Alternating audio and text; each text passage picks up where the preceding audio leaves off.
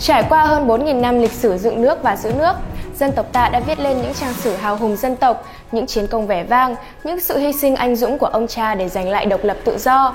Cuộc chiến tranh chống Mỹ kéo dài gần 20 năm từ năm 1954 đến năm 1975 là một trong những mốc lịch sử vang dội mà trong đó tinh thần yêu nước, lòng quả cảm quyết tử cho tổ quốc quyết sinh của ông cha ta đã được đất nước ghi công vào sử sách và cuộc kháng chiến cũng đem lại thắng lợi vĩ đại trong sự nghiệp cứu nước. Tuy thắng lợi là vậy nhưng chiến tranh cũng gây ra không ít sự mất mát đau thương. Vậy bản chất của cuộc chiến tranh này là gì? Mời bạn đón xem video này nhé!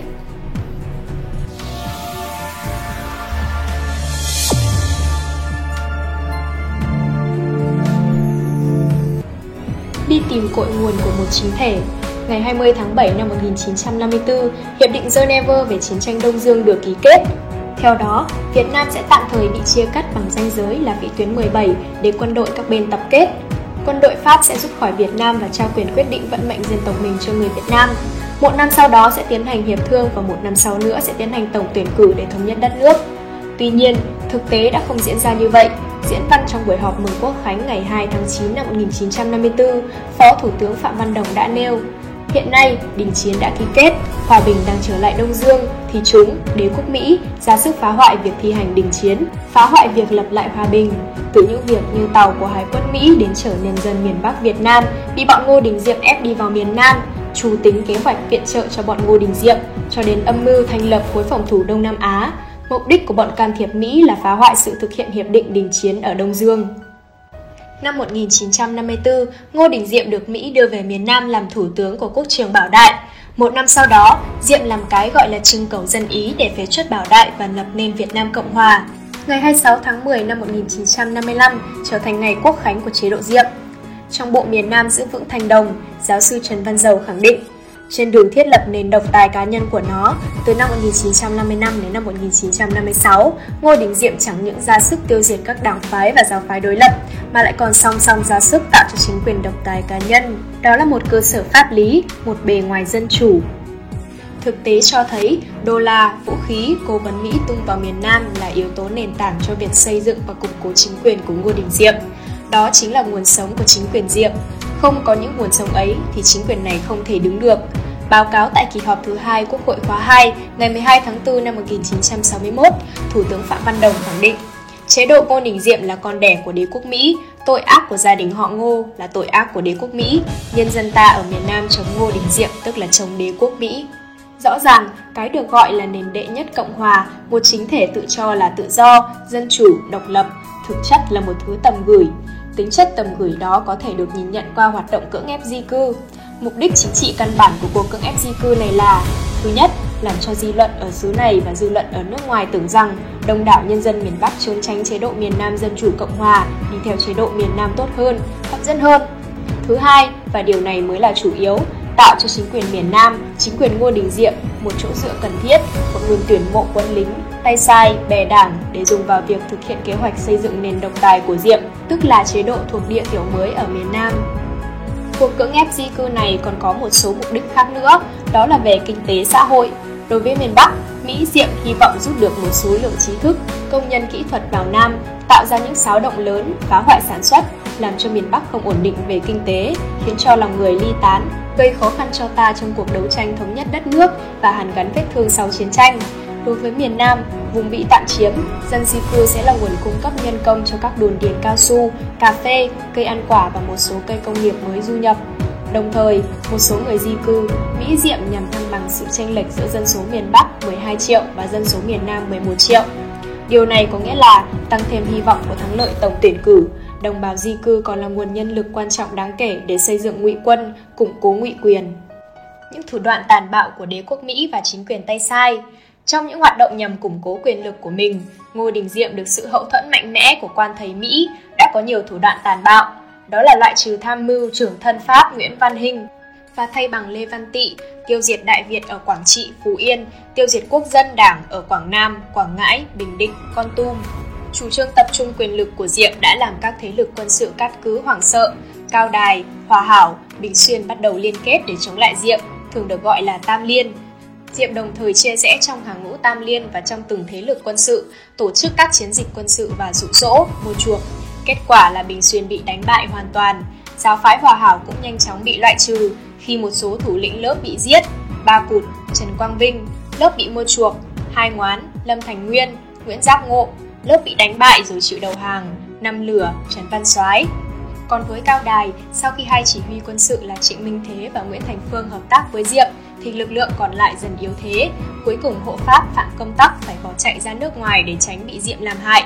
Như vậy, chỉ trong vòng hơn một năm, các thế lực quân sự cát cứ gần như bị Diệm tiêu diệt hoàn toàn. Trong lúc vừa trấn áp các giáo phái và thế lực đối lập, trong thời gian 300 ngày, chế độ Diệm đã thi hành ngay chính sách trả thù những người kháng chiến. Thủ đoạn của Diệm vô cùng phong phú và hậu quả thì vô cùng nặng nề. Các thủ đoạn đó là Thứ nhất, phân loại công dân và phân biệt đối xử. Chúng phân thành 3 loại. Loại A, công dân bất hợp pháp là những người yêu nước, yêu hòa bình, ủng hộ hiệp định Geneva, từng tham gia kháng chiến. Loại B, công dân bán hợp pháp gồm họ hàng, bạn bè của loại A và họ hàng, bạn bè của những người đi tập kết ra Bắc. Loại C, công dân hợp pháp gồm những người còn lại.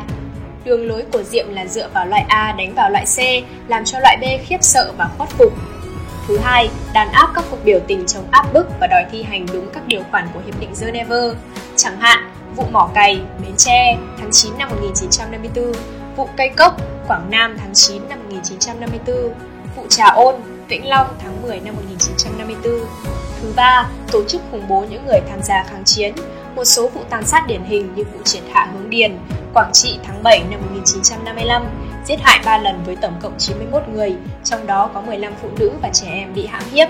Vụ Đại Lộc, Quảng Nam cuối năm năm 1957, bắt và giết hại 5.000 người. Diệm cũng cho xây dựng hệ thống nhà tù và trại tập trung dày đặc, Nhà tù cỡ lớn giam từ ngàn người trở lên thì lúc này miền Nam có khoảng 100 cái, như Chí Hòa chứa 4.000 người, Phú Lợi 6.000 người, Biên Hòa 3.000 người, Thủ Đức chứa 2.000 người. Về quãng thời gian khó khăn này, Đại tướng Văn Tiến Dũng nhận xét, trong 5 năm đấu tranh chính trị gay go và quyết liệt, đồng bào miền Nam đã chịu đựng nhiều đau thương và tổn thất. Hàng ngàn xóm làng bị địch đốt phá, hàng chục vạn cán bộ, đảng viên bị giam cầm, tra tấn và bắt giết. Tài liệu của đại tướng dẫn lại cho biết, Tính đến cuối năm 1957, lực lượng của Đảng ở các tỉnh đồng bằng khu 5 bị tổn thất nặng nề, 70% đảng ủy viên xã, 60% huyện ủy viên, 40% tỉnh ủy viên bị bắt và bị giết. Tỉnh có phong trào khá nhất, chỉ còn 10 chi bộ, mỗi chi bộ 3 đảng viên, tỉnh yếu còn 2 3 chi bộ, 12 huyện đồng bằng mất hết cơ sở đảng. Tại Nam Bộ, tính chung từ tháng 7 năm 1955 đến tháng 2 năm 1956, chúng đã giết hại, giam cầm 93.362 cán bộ, đảng viên. Từ năm 1955 đến năm 1958, chúng giết hại khoảng 68.000 cán bộ, đảng viên, bắt giam 446.000 người. Chưa hết, tháng 12 năm 1958, chúng đầu độc hàng nghìn tù chính trị tại trại giam Phú Lợi. Tháng 4 năm 1959, Diệm tuyên bố đặt miền Nam trong tình trạng khẩn cấp bắt đầu một cuộc chiến chính nghĩa. Sau khi hết 300 ngày chuyển quân, Mỹ và chính quyền Ngô Đình Diệm phớt lờ và tiếp tục phủ nhận Hiệp định Geneva. Trong khi đó, chính phủ Việt Nam Dân Chủ Cộng Hòa đề nghị mở hội nghị hiệp thương thì Diệm từ chối. Các luận điệu xuyên tạc như Hiệp định Geneva chỉ nói hiệp thương, chứ không nói hội nghị hiệp thương. Chính quyền Việt Nam Cộng Hòa không ký Hiệp định Geneva nên không cần phải thực hiện. Miền Bắc không có dân chủ nên không thể tổng tuyển cử tự do, đều bị đánh tan. Hồi ức Đại tướng Văn Tiến Dũng nêu rõ, Đảng ta đã chỉ rõ rằng, đứng trước chính sách cực kỳ phản động và tàn bạo của Mỹ Diệm, nhân dân miền Nam không còn con đường nào khác là đứng lên làm cách mạng để cứu nước, cứu mình. Do đó, mục đích cách mạng miền Nam là phải đánh đổ chính quyền độc tài phát xít Ngô Đình Diệm và đánh đổ bằng con đường cách mạng. Nghị quyết 15 được Ban chấp hành Trung ương thông qua tháng 1 năm 1959 đã chỉ rõ, Phương pháp cách mạng và phương thức đấu tranh là dùng bạo lực cách mạng từ đấu tranh chính trị tiến lên, kết hợp đấu tranh chính trị và đấu tranh vũ trang. Con đường phát triển cơ bản của cách mạng Việt Nam ở miền Nam là khởi nghĩa giành chính quyền về tay nhân dân. Ngày 17 tháng 1 năm 1960, phong trào đồng khởi nổi ra ở Bến Tre sau đó lan rộng ra khắp miền Nam. Cuộc chiến vũ trang chống Mỹ và tay sai bắt đầu từ đó. Rõ ràng, chế độ Ngô Đình Diệm là sự khởi đầu của chế độ thực dân mới của đế quốc Mỹ ở miền Nam, nên cuộc chiến tranh chống Mỹ cứu nước bắt đầu từ cuộc chiến tranh chống chế độ Ngô Đình Diệm. Từ năm 1961, Mỹ thực hiện chiến lược chiến tranh đặc biệt ở miền Nam bằng cách xây dựng quân đội Sài Gòn mạnh với vũ khí, trang bị và cố vấn Mỹ, tiến hành bình định và lập ấp chiến lược nhằm tiêu diệt các lực lượng vũ trang miền Nam nhưng âm mưu bình định và dồn dân trong các chiến lược không đạt kết quả, buộc Mỹ phải tăng dần lực lượng. từ 30.000 cố vấn năm 1964 lên 184.314 cố vấn và binh lính vào năm 1965.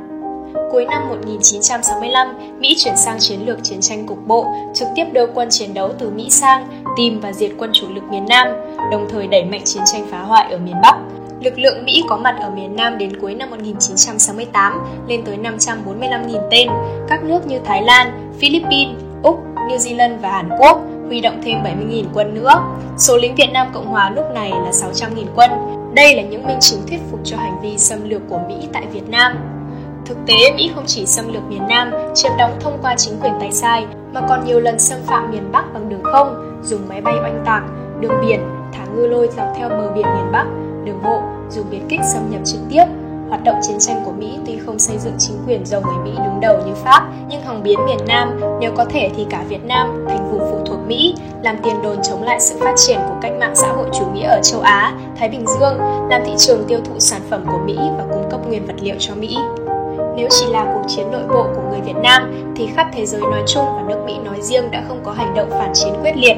Trong suốt cuộc chiến, có hơn 200 tổ chức, ủy ban, phong trào đoàn kết ủng hộ Việt Nam, hơn 50 nước có phong trào quyên góp ủng hộ Việt Nam, hơn 160 triệu người ở nhiều nước ghi tên tình nguyện sang Việt Nam đánh Mỹ, 83 cơ quan đại diện Mỹ ở các nước bị nhân dân đập phá. Tại Mỹ, có nhiều công dân Mỹ tự thiêu để phản đối cuộc chiến, trong đó có nhân vật nổi tiếng là Norman Morrison, hơn 200 tổ chức chống chiến tranh xâm lược trên khắp các bang, 18 trên 27 triệu thanh niên Mỹ tới buổi quân dịch đã chống lệnh quân dịch, 75.000 người Mỹ bỏ ra nước ngoài vì không chịu nhập ngũ và chiến tranh phản chiến. Cả cựu Tổng thống Mỹ Bill Clinton khi còn là sinh viên cũng từng đấu tranh phản chiến. Do đó, cuộc chiến tranh tại Việt Nam là cuộc chiến tranh xâm lược của Mỹ và chống xâm lược của nhân dân Việt Nam. Với nhân dân ta, đó là cuộc chiến chống xâm lược vĩ đại của dân tộc Việt Nam trong thế kỷ 20. Quý vị và các bạn đang theo dõi trên kênh Từ điển lịch sử. Nếu thấy số này hay, đừng quên bấm like, share để lan tỏa thông tin ý nghĩa này và nhớ ấn subscribe kênh Từ điển lịch sử để nhận thêm nhiều thông tin lịch sử bổ ích. Còn bây giờ, xin chào và hẹn gặp lại.